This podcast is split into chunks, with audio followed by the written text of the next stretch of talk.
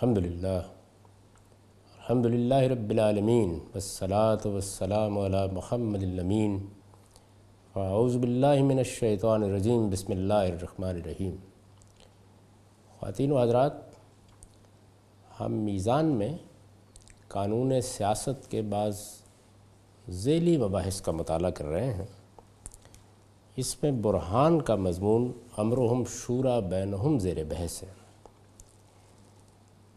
یہ معلوم ہے کہ رسالت مآب صلی اللہ علیہ وسلم نے سیاست سے متعلق جو اصول ہم کو دیے، ان پر خلافت راشدہ میں کس طریقے سے عمل کیا گیا، یہ چیز یہاں موضوع بحث ہے۔ سیدنا ابو بکر صدیق رضی اللہ عنہ کے بارے میں یہ بحث کے ثقیفہ میں عمر رضی اللہ عنہ نے ان کا نام کس طرح پیش کیا اور ان کی خلافت کا اعلان کس طرح ہوا، یہ پچھلی نشست میں زیر بحث آ چکی ہے۔ اسی سلسلے میں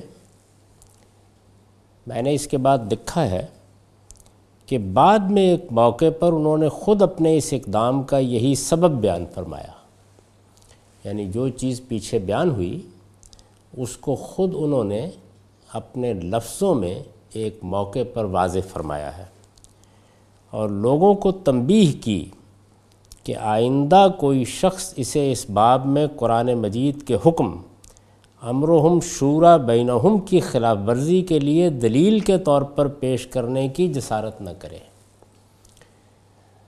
یہ بڑی باعث تعجب بات ہے کہ سیدنا عمر رضی اللہ عنہ نے اس موقع پر جو کچھ کیا ان کی اپنی وضاحت کے باوصف لوگوں نے اس کو اس طرح نہیں سمجھا۔ میں نے جب اس کو اس کی اصل صورت میں پیش کر دیا ہے، تو اس کے بعد یہ ضروری ہوا کہ اس کی تائید میں خود ان کی وضاحت بھی آپ کے سامنے رکھ دی جائے۔ امرہم شورا بینہم کا اصول ہے جس پر حکومت قائم ہوگی۔ میں بار بار اس جانب توجہ دلا رہا ہوں۔ کہ اس اصول کے لحاظ سے ہم کیا نظام بنائیں گے، کیا طریقے اختیار کریں گے، اس کا تعلق ہمارے تمدنی حالات سے ہے۔ ہم اگر قبائلی تمدن میں ہوں گے تو اور طریقے اختیار کیے جائیں گے۔ جاگیردارانہ تمدن میں ہوں گے تو اور طریقے اختیار کیے جائیں گے۔ اور دور حاضر میں ہوں گے تو اور طریقے اختیار کیے جائیں گے۔ اور یہ ممکن ہے کہ بعد کے زمانوں میں جس طرح ٹیکنالوجی ترقی کر رہی ہے، کچھ ایسی صورتیں پیدا ہو جائیں جن کا آج ہم تصور نہیں کر سکتے۔ تاہم، بنیادی اصول جس کو نظم ریاست میں ملحوظ رکھا جائے گا اور جس کو اللہ نے اپنا حکم قرار دے دیا ہے، وہ وہی ہے کہ امرہم شورا بینہم یعنی مسلمانوں کی حکومت نہ کسی پوپ کے پاس ہوگی، نہ کسی خاندان کے پاس ہوگی، نہ کسی جمعیت کے پاس ہوگی، وہ ہر حال میں لوگوں کی رائے سے قائم ہوگی، ان کی تائید کی بنیاد پر قائم رہے گی اور اس تائید سے محروم ہو جائے گی تو اپنا جواز کھو بیٹھے گی۔ سیدنا عمر رضی اللہ عنہ نے اس کو بیان کیا ہے۔ یعنی اس اصول کو بھی بیان کیا ہے، جس طرح کہ میں نے اس کو سمجھا ہے۔ اور پھر اس موقع پر جیسے اس کا اطلاق ہوا، اس کو بھی بیان کیا۔ انہوں نے فرمایا، فلا یکترن امرن یقول انما کانت بیت و ابی بکر فلتتن و تمت علا و انہا قد کانت کذالک ولیکن اللہ بقا شرہ ولیس منکم من تقتو لاناک علیہ مثل ابی بکر من بایا رجل غیر مشورت من المسلمین فلا یبایو ہو ولزی بایا ہو تغرتاً نہیں یقتلا. یہ بخاری میں روایت ہے اور اس کا پس منظر یہ ہے کہ بعض لوگوں کو انہوں نے اس طرح کی گفتگو کرتے ہوئے سنا کہ جیسے ابو بکر صدیق رضی اللہ عنہ کی بیت ہوئی اور پھر ان کی خلافت قائم ہو گئی، عمر دنیا سے رخصت ہوئے تو ہم بھی اسی طرح کسی کی خلافت کا اعلان کر دیں گے۔ سیدنا عمر رضی اللہ عنہ حج سے واپس آئے تو انہوں نے ایک خطبہ دیا۔ یہ خطبہ امام بخاری نے نقل کیا ہے۔ اسی کا ایک حصہ یہاں میں نے حوالے کے طور پر پیش کیا ہے۔ اس میں انہوں نے کیا فرمایا؟ انہوں نے فرمایا، تم میں سے کوئی شخص اس بات سے دھوکہ نہ کھائے کہ ابو بکر کی بیعت اچانک ہوئی اور لوگوں نے اسے قبول کر لیا۔ یعنی ایک خاص صورتحال میں وہ یہ کہتے ہیں کہ جب میں نے یہ دیکھا کہ خلفشار پیدا ہو رہا ہے اور سیدنا ابو بکر کی تقریر کے نتیجے میں انصار جو کسی فیصلے کو چیلنج کر سکتے تھے، وہ ایک جگہ پہنچ گئے ہیں۔ تو میں نے اسے مؤخر کرنا پسند نہیں کیا کہ اب یہ بحث کل بھی جاری رہے، بلکہ سیدنا ابو بکر صدیق رضی اللہ عنہ کا نام پیش کر دیا۔ یہ نام پیش کرنے کی وجہ کیا ہوئی؟ وہ انہوں نے بیان فرمایا ہے۔ وہ یہ کہتے ہیں کہ ابو بکر کی بیعت اچانک ہوئی یعنی میں نے نام پیش کیا، انصار نے اس کو قبول کر لیا۔ اگلے دن جب مسجد میں آ کر لوگوں کے سامنے یہ بات رکھی گئی، تو اس پر کسی نے اعتراض نہیں کیا، ایسا کیوں ہوا؟ وہ یہ کہتے ہیں کہ اس میں شبہ نہیں، کہ ان کی بیعت اسی طرح ہوئی وہ انہ قد کانت کا ذالق لیکن اللہ نے اہل ایمان کو اس کے کسی برے نتیجے سے محفوظ رکھا۔ یعنی یوں اگر کوئی معاملہ کیا جائے تو اس کا شدید اندیشہ تھا کہ اگلے دن بعض بڑے بڑے گروہ اس کو تسلیم کرنے سے انکار کر دیتے۔ اور اس وقت کے قبائلی تمدن میں اگر ایسی کوئی صورت پیدا ہو جاتی تو تلواریں کھنچ جاتی، خون بہتا اور معلوم نہیں کہ کیا فتنہ پیدا ہو جاتا۔ تو وہ یہ کہتے ہیں کہ ایسا نہیں ہوا اور یہ خدا کا شکر ہے کہ ایسا نہیں ہوا۔ یعنی صورتحال یہ نہیں ہے کہ سیدنا ابو بکر صدیق نے اور سیدنا عمر رضی اللہ عنہ نے اگلے دن کوئی اپنا جتھا لے کر اقتدار پر قبضہ کر لیا ہے۔ انہوں نے ایک رائے قائم کی اور ایک خاص صورتحال میں اس رائے کا اظہار کر دیا۔ اور اگلے دن اللہ نے یہ کرم کیا کہ مسلمانوں نے بحثیت مجموعی ان کی اس رائے کو قبول کر لیا۔ یہ وہ بات کہہ رہے ہیں۔ اہل ایمان کو اس کے کسی برے نتیجے سے محفوظ رکھا اور یاد رکھو۔ یعنی وہ یہ وجہ بیان کر رہے ہیں کہ ایسا کیوں ہوا کہ میں نے نام پیش کیا، وہاں انصار میں سے کسی شخص نے اس سے اختلاف نہیں کیا اور اگلے دن مسلمانوں نے بھی بحثیت مجموعی اس کو تسلیم کر لیا۔ اور اسلامی حکومت جہاں جہاں تک پھیل چکی تھی، کسی ایک شخص نے بھی اس پر حرف نہیں رکھا۔ کہتے ہیں، کیوں ہوا ایسے؟ یاد رکھو، تمہارے اندر اب کوئی ایسا شخص نہیں ہے کہ ابو بکر کی طرح جس کے سامنے گردنے جھک جائیں۔ تختول آناک الہ مثل ابی بکر۔ اصل میں یہ صورتحال بعض بڑی غیر معمولی شخصیات کی موجودگی میں ہوتی ہے۔ یعنی ان کے بارے میں دو رائے نہیں ہوتی۔ ان کا نام پیش کیا جائے تو کسی جماعت، کسی گروہ یا کسی قوم میں ہر شخص یہ کہتا ہے کہ انہی کو ہونا چاہیے۔ مثال کے طور پر جب پاکستان بنا تو اگر قائد اعظم محمد علی جناح کا نام کسی موقع پر پیش کیا جاتا تو دو رائے نہیں ہو سکتی تھی۔ یعنی حالات نے ان کو مسلمانوں میں ایسی مقبولیت عطا فرما دی تھی کہ جس میں اب بحث و نزا کی گنجائش نہیں رہی تھی۔ جماعت اسلامی کے حلقوں میں اگر کسی موقع پر مولانا سید ابواللہ صاحب مودودی کے بارے میں پوچھا جاتا تو یہی نتیجہ نکلتا۔ یعنی بسا اوقات ایسا ہوتا ہے کہ کسی گروہ، کسی جمعیت میں، کسی قبیلے میں، کسی ملک میں، کسی قوم میں ایسی کوئی غیر معمولی شخصیت ہوتی ہے کہ جس میں نزا کا امکان نہیں ہوتا۔ وہ یہ کہتے ہیں کہ ابو بکر صدیق رضی اللہ عنہ کی شخصیت ایسی تھی، ان کے سامنے سب کی گردنیں جھک جاتی تھی اس وضاحت کے بعد اب وہ متربع فرماتے ہیں۔ وہ یہ کہتے ہیں کہ لہٰذا جس شخص نے اہل ایمان کی رائے کے بغیر کسی کی بیعت کی یعنی وہ توجہ دلا رہے ہیں کہ جو کچھ ہوا وہ مسلمانوں کی رائے کے لحاظ سے ہوا۔ یہ ٹھیک ہے کہ رائے اس طریقے سے لی نہیں گئی لیکن یہ معلوم تھا کہ رائے اگر لی جائے گی تو انہی کے حق میں آئے گی۔ ان جیسا کوئی شخص موجود نہیں تھا۔ میں نے اس وقت فتنے کو رفع کرنے کے لیے یہ فیصلہ کیا۔ میرے اس فیصلے کو اللہ تعالیٰ کی تائید حاصل ہوئی۔ مسلمانوں نے بحثیت مجموعی میرے اس فیصلے کو قبول کر لیا۔ لیکن اس سے کوئی اصول مجرو نہیں ہوا اور آئندہ بھی کوئی شخص اس سے کوئی غلط استدلال کرنے کی جسارت نہ کرے۔ لہٰذا جس شخص نے اہل ایمان کی رائے کے بغیر من غیر مشورت من المسلمین، اہل ایمان کی رائے کے بغیر کسی کی بیعت کی، اس کی اور اس سے بیعت لینے والے دونوں کی بیعت نہ کی جائے۔ اس لیے کہ اپنے اس اقدام سے وہ گویا اپنے آپ کو قتل کے لیے پیش کریں گے۔ یعنی یہ ہائی ٹریزن ہوگی۔ اگر اس طرح حکومت پر قبضہ کرنے کی کوشش کی گئی تو انہوں نے واضح کر دیا کہ کوئی شخص اگر بندوق کے زور پر مسلمانوں پر مسلط ہونے کی کوشش کرے گا یا اپنے کسی خاندانی حوالے سے اس کی جسارت کرے گا یا کسی مذہبی حوالے سے اس کی جسارت کرے گا تو وہ ہائی ٹریزن کا ارتکاب کرے گا، سنگین غداری کا ارتکاب کرے گا۔ یہ فساد فی الارض ہوگا۔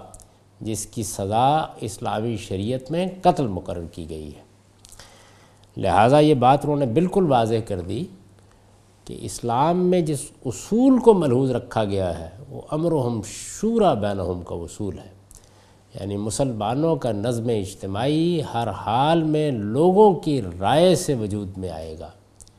سیدنا ابو بکر صدیق کے معاملے میں جو بظاہر اس سے مختلف صورت نظر آتی ہے وہ توجہ دلا رہے ہیں کہ ایسا نہیں ہے۔ یعنی لوگوں ہی کی رائے ہے جس کا ظہور اس طریقے سے ہوا۔ ہے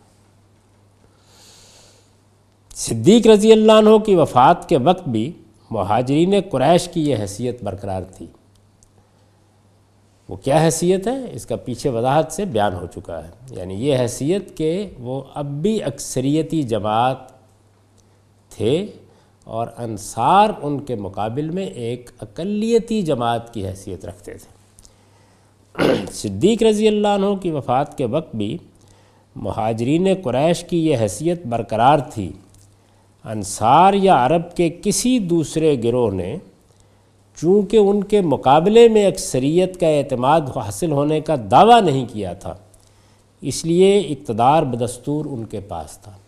یعنی ابھی اس طرح کا کوئی باقاعدہ نظم وجود میں نہیں آیا تھا کہ پانچ سال بعد انتخابات ہونے ہیں یا یہ قاعدے مقرر کر دیے گئے ہیں، یہ سب تو پھر مغرب میں وجود پذیر ہوا ہے۔ یعنی امر و ہم شورا بینہ ہم کے اصول کو مغربی قوموں نے ایک باقاعدہ نظام میں بدلا ہے، یہ کام ہم نہیں کر سکے۔ اس وقت جو صورتحال تھی، اس میں یہی کچھ ہو سکتا تھا۔ کہ اگر اکثریت کا ایک عمومی اعتماد ہر شخص کو معلوم ہے اور کوئی گروہ اسے چیلنج نہیں کر رہا، تو اس کی قانونی حیثیت تسلیم کی جائے۔ قبائلی معاشروں میں اس سے بہتر طریقہ آپ اختیار نہیں کر سکتے۔ چنانچہ میں نے لکھا ہے، اس لیے اقتدار بدستور ان کے پاس تھا اور اس کی توثیق کے لیے عام مسلمانوں کی طرف رجوع کی ضرورت نہ تھی۔ یعنی ایک واضح صورتحال تھی۔ یہ واضح صورتحال اس وقت بھی ایسی تھی جب رسالت باپ صلی اللہ علیہ وسلم نے اپنی وفات سے کم و بیش ایک سال پہلے یہ فیصلہ فرمایا کہ میرے بعد حکومت قریش کو منتقل ہو جائے گی، اس لیے کہ لوگوں کی بڑی تعداد انہی کی قیادت کو تسلیم کرتی ہے۔ اور یہی صورتحال اس وقت تھی۔ چنانچہ نئے امیر المومنین کی حیثیت سے حضرت عمر کو مہاجرین قریش کے لیڈر نے نامزد کیا اور ان کے اس انتخاب کو مسلمانوں کے دو بڑے گروہوں انصار و مہاجرین کے لیڈروں نے قبول کر لیا۔ یعنی دو بڑے گروہ، دو بڑی جماعتیں اس وقت موجود تھیں۔ ایک مہاجرین قریش کی، دوسری انصار کی۔ اب جس وقت سیدنا صدیق رضی اللہ عنہ کے دنیا سے رخصت ہونے کا وقت آیا، تو انہوں نے کیا کیا؟ انہوں نے وہی کیا۔ یہ میں بحث بات کی تفہیم کے لیے عرض کر رہا ہوں۔ وہی کیا کہ جو اگر اس وقت پاکستان میں جبکہ انتخابات ہو چکے ہیں، خدا نخواستہ رہنما یا لیڈر دنیا سے رخصت ہو جائے یعنی جس پر سب کا اعتماد ہے، جس کو وزیر اعظم بنایا گیا ہے، اگر خدا نخواستہ وہ دنیا سے رخصت ہو جائے، تو اس موقع پر کیا ہوگا؟ نئے انتخابات ہوں گے، دوبارہ رائے لی جائے گی؟ نہیں، حکمران پارٹی اپنے نئے لیڈر کا انتخاب کر لے گی۔ اور نئے لیڈر کا انتخاب کرنے کے لیے جو اجلاس ہوگا، اس میں کیا طریقہ اختیار کیا جائے گا؟ کئی طریقے اختیار کیے جا سکتے ہیں۔ آپ بیلٹ پر لوگوں سے رائے لے لیں۔ کسی ایک یا دو یا تین لوگوں کا نام پیش کر دیا جائے، اس پر بات ہو جائے۔ یعنی یہ سب طریقے دنیا بھر میں اختیار کیے جاتے ہیں۔ جب پچیس، تیس، سو، پچاس لوگ بیٹھے ہوئے ہیں جو نمائندہ حیثیت رکھتے ہیں یعنی پارٹی کے بڑے لوگ ہیں، انہیں مل کے فیصلہ کرنا ہوتا ہے۔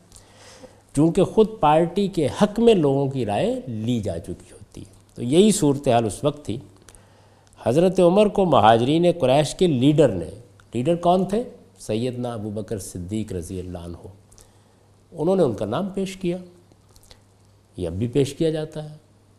یعنی امریکہ میں بھی جب انتخاب ہوتا ہے، تو پہلے ایک یا دو لوگوں کے نام پیش کیے جاتے ہیں، تجویز کیا جاتا ہے۔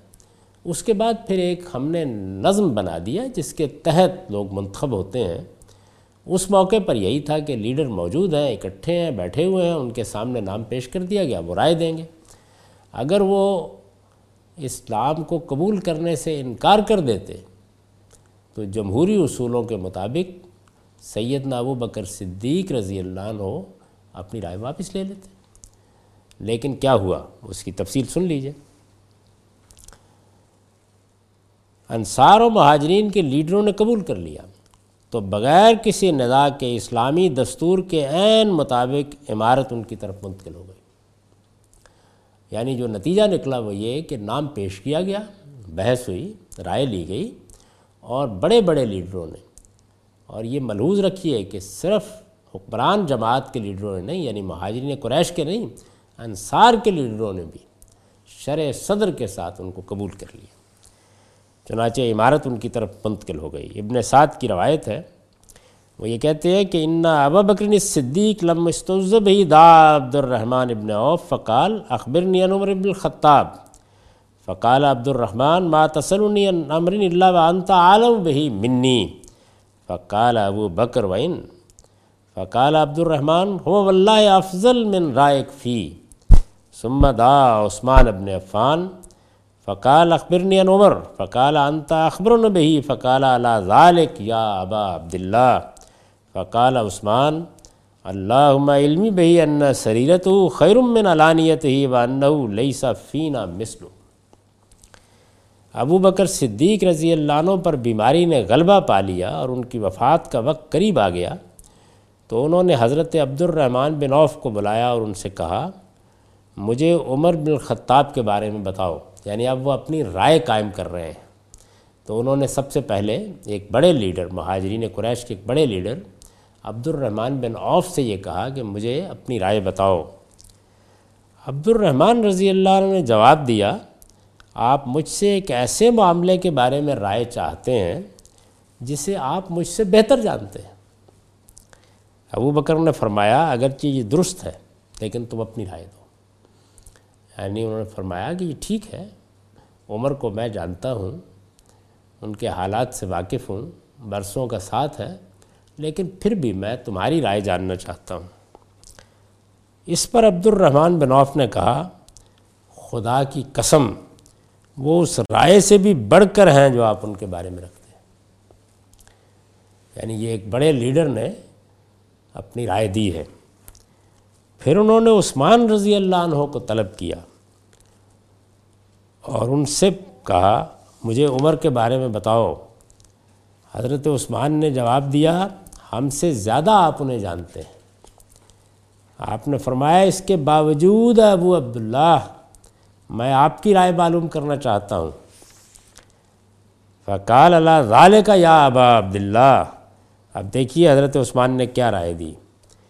انہوں نے فرمایا، بے شک میں تو یہ جانتا ہوں کہ ان کا باطن ان کے ظاہر سے بہتر ہے۔ اس سے بڑا خراج تحسین کسی شخص کو نہیں پیش کیا جا سکتا۔ ان کا باطن ان کے ظاہر سے بہتر ہے اور ان جیسا ہمارے اندر کوئی دوسرا نہیں۔ یہ رائے دی سیدنا عثمان رضی اللہ عنہ ابن سعد بیان کرتے ہیں کہ انہوں نے ان دونوں کے علاوہ مہاجرین و انصار کے تمام بڑے بڑے لیڈروں سے مشورہ کیا۔ یعنی یہ ایسے نہیں ہوا جیسے کہ لوگ بیان کر دیتے ہیں کہ سیدنا ابو بکر صدیق رضی اللہ عنہ نے انہیں خلیفہ مقرر کر دیا۔ یہ سارا معاملہ اس طرح سے ہوا ہے۔ یعنی تمام بڑے لیڈروں سے رائے لی گئی اور ان کی رائے کے بعد فیصلہ کیا گیا۔ چنانچہ یہ ابن سعد نے لکھا ہے و شاور ماہما سعید ابن زید ابل آور و اسید ابن الحزیر و غیرہما من المہاجرین بلنصار فقال اسید اللہ عالم الخیرت بادک یرزا للرضا و یسخط للسخط۔ الذي يسر خیر من الذي یولن ولم یل حاض الامر احد اقبال من۔ اور انہوں نے ان دونوں حضرات کے ساتھ ابو العور سعید بن زید، اسید بن الحزیر اور ان کے علاوہ مہاجرین و انصار کے دوسرے لیڈروں سے بھی مشورہ کیا۔ وہ شاور معما سعید ابن زید، ابو العور و اسید ابن الحزیر یعنی ان لوگوں سے بھی مشورہ کیا۔ تو اسید نے کہا، بے شک میں آپ کے بعد انہیں سب سے بہتر سمجھتا ہوں۔ عالم الخیرت عبادت میں آپ کے بعد انہیں سب سے بہتر سمجھتا ہوں۔ وہ خوشی کے موقع پر خوش اور ناراضی کے موقع پر ناراض ہوتے ہیں۔ یعنی ایک حکیم شخصیت ہے۔ ہر چیز موقع کے لحاظ سے انجام دیتے ہیں۔ اور دیکھیے انہوں نے وہی کہا الزی یسر و خیر من الزی یولن ان کا پوشیدہ ان کے ظاہر سے بہتر ہے۔ اس خلافت کا بوجھ ان سے بڑھ کر کوئی نہیں اٹھا سکتا۔ یعنی یہ معلوم ہوتا ہے کہ سیدنا ابو بکر صدیق رضی اللہ عنہ کے بعد تمام بڑے بڑے لیڈروں کا بالکل اتفاق تھا کہ ان کے اندر عمر سے بہتر کوئی نہیں اس طریقے سے سیدنا ابو بکر صدیق نے تمام لیڈروں سے مشورہ کیا۔ میں پوچھتا ہوں کہ اس سے بڑھ کر اور جمہوری طریقہ کیا ہو سکتا ہے؟ اس وقت ہمارے ہاں اس سے بہتر کیا طریقہ ہے جو اختیار کیا جاتا ہے؟ یعنی اگر پارٹی کا لیڈر دنیا سے رخصت ہو جائے تو ایسے ہی مشاورت ہوتی ہے۔ اسی طرح سے یہ مشاورت ہوئی۔ اس کے بعد ابن سعد نے بتایا ہے کہ کچھ لوگوں نے حضرت ابو بکر کی رائے سے اختلاف بھی کیا، لیکن انہوں نے انہیں مطمئن کر دیا۔ یعنی کچھ لوگوں نے اس طرح کی بات کہی کہ ان کی طبیعت میں ذرا سختی ہے۔ سید نابو بکر صدیق نے انہیں مطمئن کیا اور یہ کہا کہ جب ان پر ذمہ داری کا بوجھ پڑے گا تو یہ چیز ایسے نہیں رہے گی جیسے اس وقت تم دیکھتے ہو۔ چنانچہ لوگ مطمئن ہو گئے، ایسا بھی ہوتا ہے۔ یعنی کسی مجلس میں جب آپ کسی چیز کو زیر بحث لاتے ہیں تو وہاں دو چار لوگ اختلاف بھی کر سکتے ہیں۔ جمہوری اصول کیا ہے؟ کیا یہ ہے کہ سب کا اتفاق ہونا چاہیے؟ یہ ہے کہ اکثریت کی رائے ہونی چاہیے۔ اور یہاں یہ ہوا ہے کہ بہت بڑی تعداد میں لوگوں نے ان کی تائید میں رائے دی ہے اور جنہوں نے اختلاف ظاہر کیے وہ بھی مطمئن ہو گئے۔ پھر حضرت عثمان کو بلایا اور کہا، اکتب بسم اللہ الرحمن الرحیم۔ حاضہ معاہدہ ابو بکر ابن ابی کہافہ فی آخر عہدہی بالدنیا۔ خارج منہا وعند اول عہدی بالآخرہ داخلا فیہا، حیث من القافر و یوکن الفاجر و یسدق القاذب ان استخلفت علیکم بادی عمر ابن الخطاب فسمعو لہو آتیو اب انہوں نے گویا اس فیصلے کو لکھا۔ یعنی تمام بڑے لیڈروں نے جب سیدنا عمر رضی اللہ عنہ کے بارے میں ان کی رائے کو قبول کر لیا، شرع صدر کے ساتھ قبول کر لیا، تو انہوں نے فرمان لکھوایا، لکھیے اللہ رحمان الرحیم کے نام سے، یہ ابو بکر ابن ابی کہافہ کی وصیت ہے جو اس نے دنوی زندگی کے اختتام پر جب وہ اس سے نکلنے کو ہے، اور اخروی زندگی کے آغاز پر جب وہ اس میں داخل ہونے کو ہے۔ اس وقت کی ہے جب کافر ایمان لاتے، فاجر یقین کرتے اور جھوٹے سچ بولتے۔ کیا بلیغ اسلوب ہے اس حقیقت کو بیان کرنے کا کہ کسی شخص کو یہ خیال نہ ہو کہ میں اس وقت کسی جانبداری سے کام لے سکتا ہوں۔ میں نے دیانتداری کے ساتھ رائے قائم کی ہے، میں دنیا سے رخصت ہو رہا ہوں۔ یہ وہ وقت نہیں ہے کہ اس وقت کسی کو کوئی دھوکہ دیا جا سکتا ہے۔ اس وقت تو عام لوگ بھی ایسا کرنے کی جسارت نہیں کرتے۔ چنانچہ پوری دیانتداری کے ساتھ میں نے خود بھی رائے قائم کی ہے، دوسروں کی بھی رائے لی ہے اور پھر اس فیصلے کا اعلان کر رہا ہوں۔ تو انہوں نے لکھوایا کہ میں نے عمر بن خطاب کو تمہارا خلیفہ بنایا ہے، پس ان کی سنو اور اطاعت کرو۔ اس طریقے سے سیدنا عمر رضی اللہ عنہ کا امیر المومنین کی حیثیت سے تقرر ہوا۔ ان کے اس خط پر مہر لگائی گئی۔ ان کے حکم کے مطابق عمر بن الخطاب اور اسید بن سعید کی ماہیت میں حضرت عثمان اسے لے کر باہر تشریف لائے اور لوگوں سے کہا، اتباعون المنفی حاضل کتاب؟ فقال نام یعنی پھر لوگوں کے سامنے اس فیصلے کو اس طرح پیش کیا گیا۔ انہوں نے پوچھا کہ سیدنا ابو بکر صدیق رضی اللہ عنہ نے اس میں وہ فیصلہ لکھ دیا ہے۔ جو مہاجرین اور انصار کے لیڈروں نے کیا ہے۔ اس خط میں جس کے حق میں وصیت کی گئی ہے تم اس کی بیعت کرو گے۔ بیعت کرو گے، یہ رائے دینا نہیں ہے۔ یعنی اس فیصلے کو تسلیم کرو گے اور ان کو امیر المومنین کی حیثیت سے مان لو گے۔ یہ مطلب ہے بیت کا۔ یعنی اب آپ اطاعت میں داخل ہو گئے ہیں۔ لوگوں نے جواب دیا ہاں نام ابن سعد کی روایت ہے فکرو بزالے کا جمین و رضوب ہی و بایو سمدا و بکر عمر خالین فاؤ سا ہو بے او سا ہو بہی سب نے اقرار کیا، سب اس پر راضی ہوئے اور عمر کی بیت کی۔ پھر ابو بکر رضی اللہ عنہ نے عمر کو خلوت میں بلایا اور جو نصیحت کرنا چاہی کی۔ یعنی اس کے بعد انہوں نے الگ سے بلا کر جو نصیحت کرنا موضوع تھا، ان کو نصیحت کی۔ یہ سیدنا عمر رضی اللہ عنہ کا معاملہ ہوا۔ اب آگے چلیے۔ عمر رضی اللہ عنہ زخمی ہو گئے اور رخصت کا وقت قریب آ گیا۔ لیکن یہ حقیقت اپنی جگہ قائم رہی کہ عام مسلمانوں کی اکثریت کا اعتماد ابھی تک مہاجرین قریشی کو حاصل ہے۔ یعنی اس میں کوئی فرق واقع نہیں ہوا۔ آج کی اصطلاح میں اس بات کو سمجھائیے تو گویا اکثریتی پارٹی کی حیثیت میں کوئی تبدیلی نہیں ہوئی۔ چنانچہ اسلامی دستور کی روح سے مسئلے کی نوعیت اس وقت بھی یہی تھی کہ اکثریتی گروہ کو اپنے نئے لیڈر کا انتخاب کرنا تھا۔ یعنی وہی چیز تھی، کوئی تبدیلی نہیں ہوئی۔ جیسے سیدنا ابو بکر صدیق رضی اللہ عنہ کے بعد نئے لیڈر کا انتخاب کرنا تھا، اس وقت بھی یہی صورتحال تھی۔ پھر لوگوں نے کیا کیا؟ اس پر ہم اگلی نشست میں بحث کریں گے۔ اقول و قولی حاضہ وستغفر اللہ لی ولکم ولسائر المومنین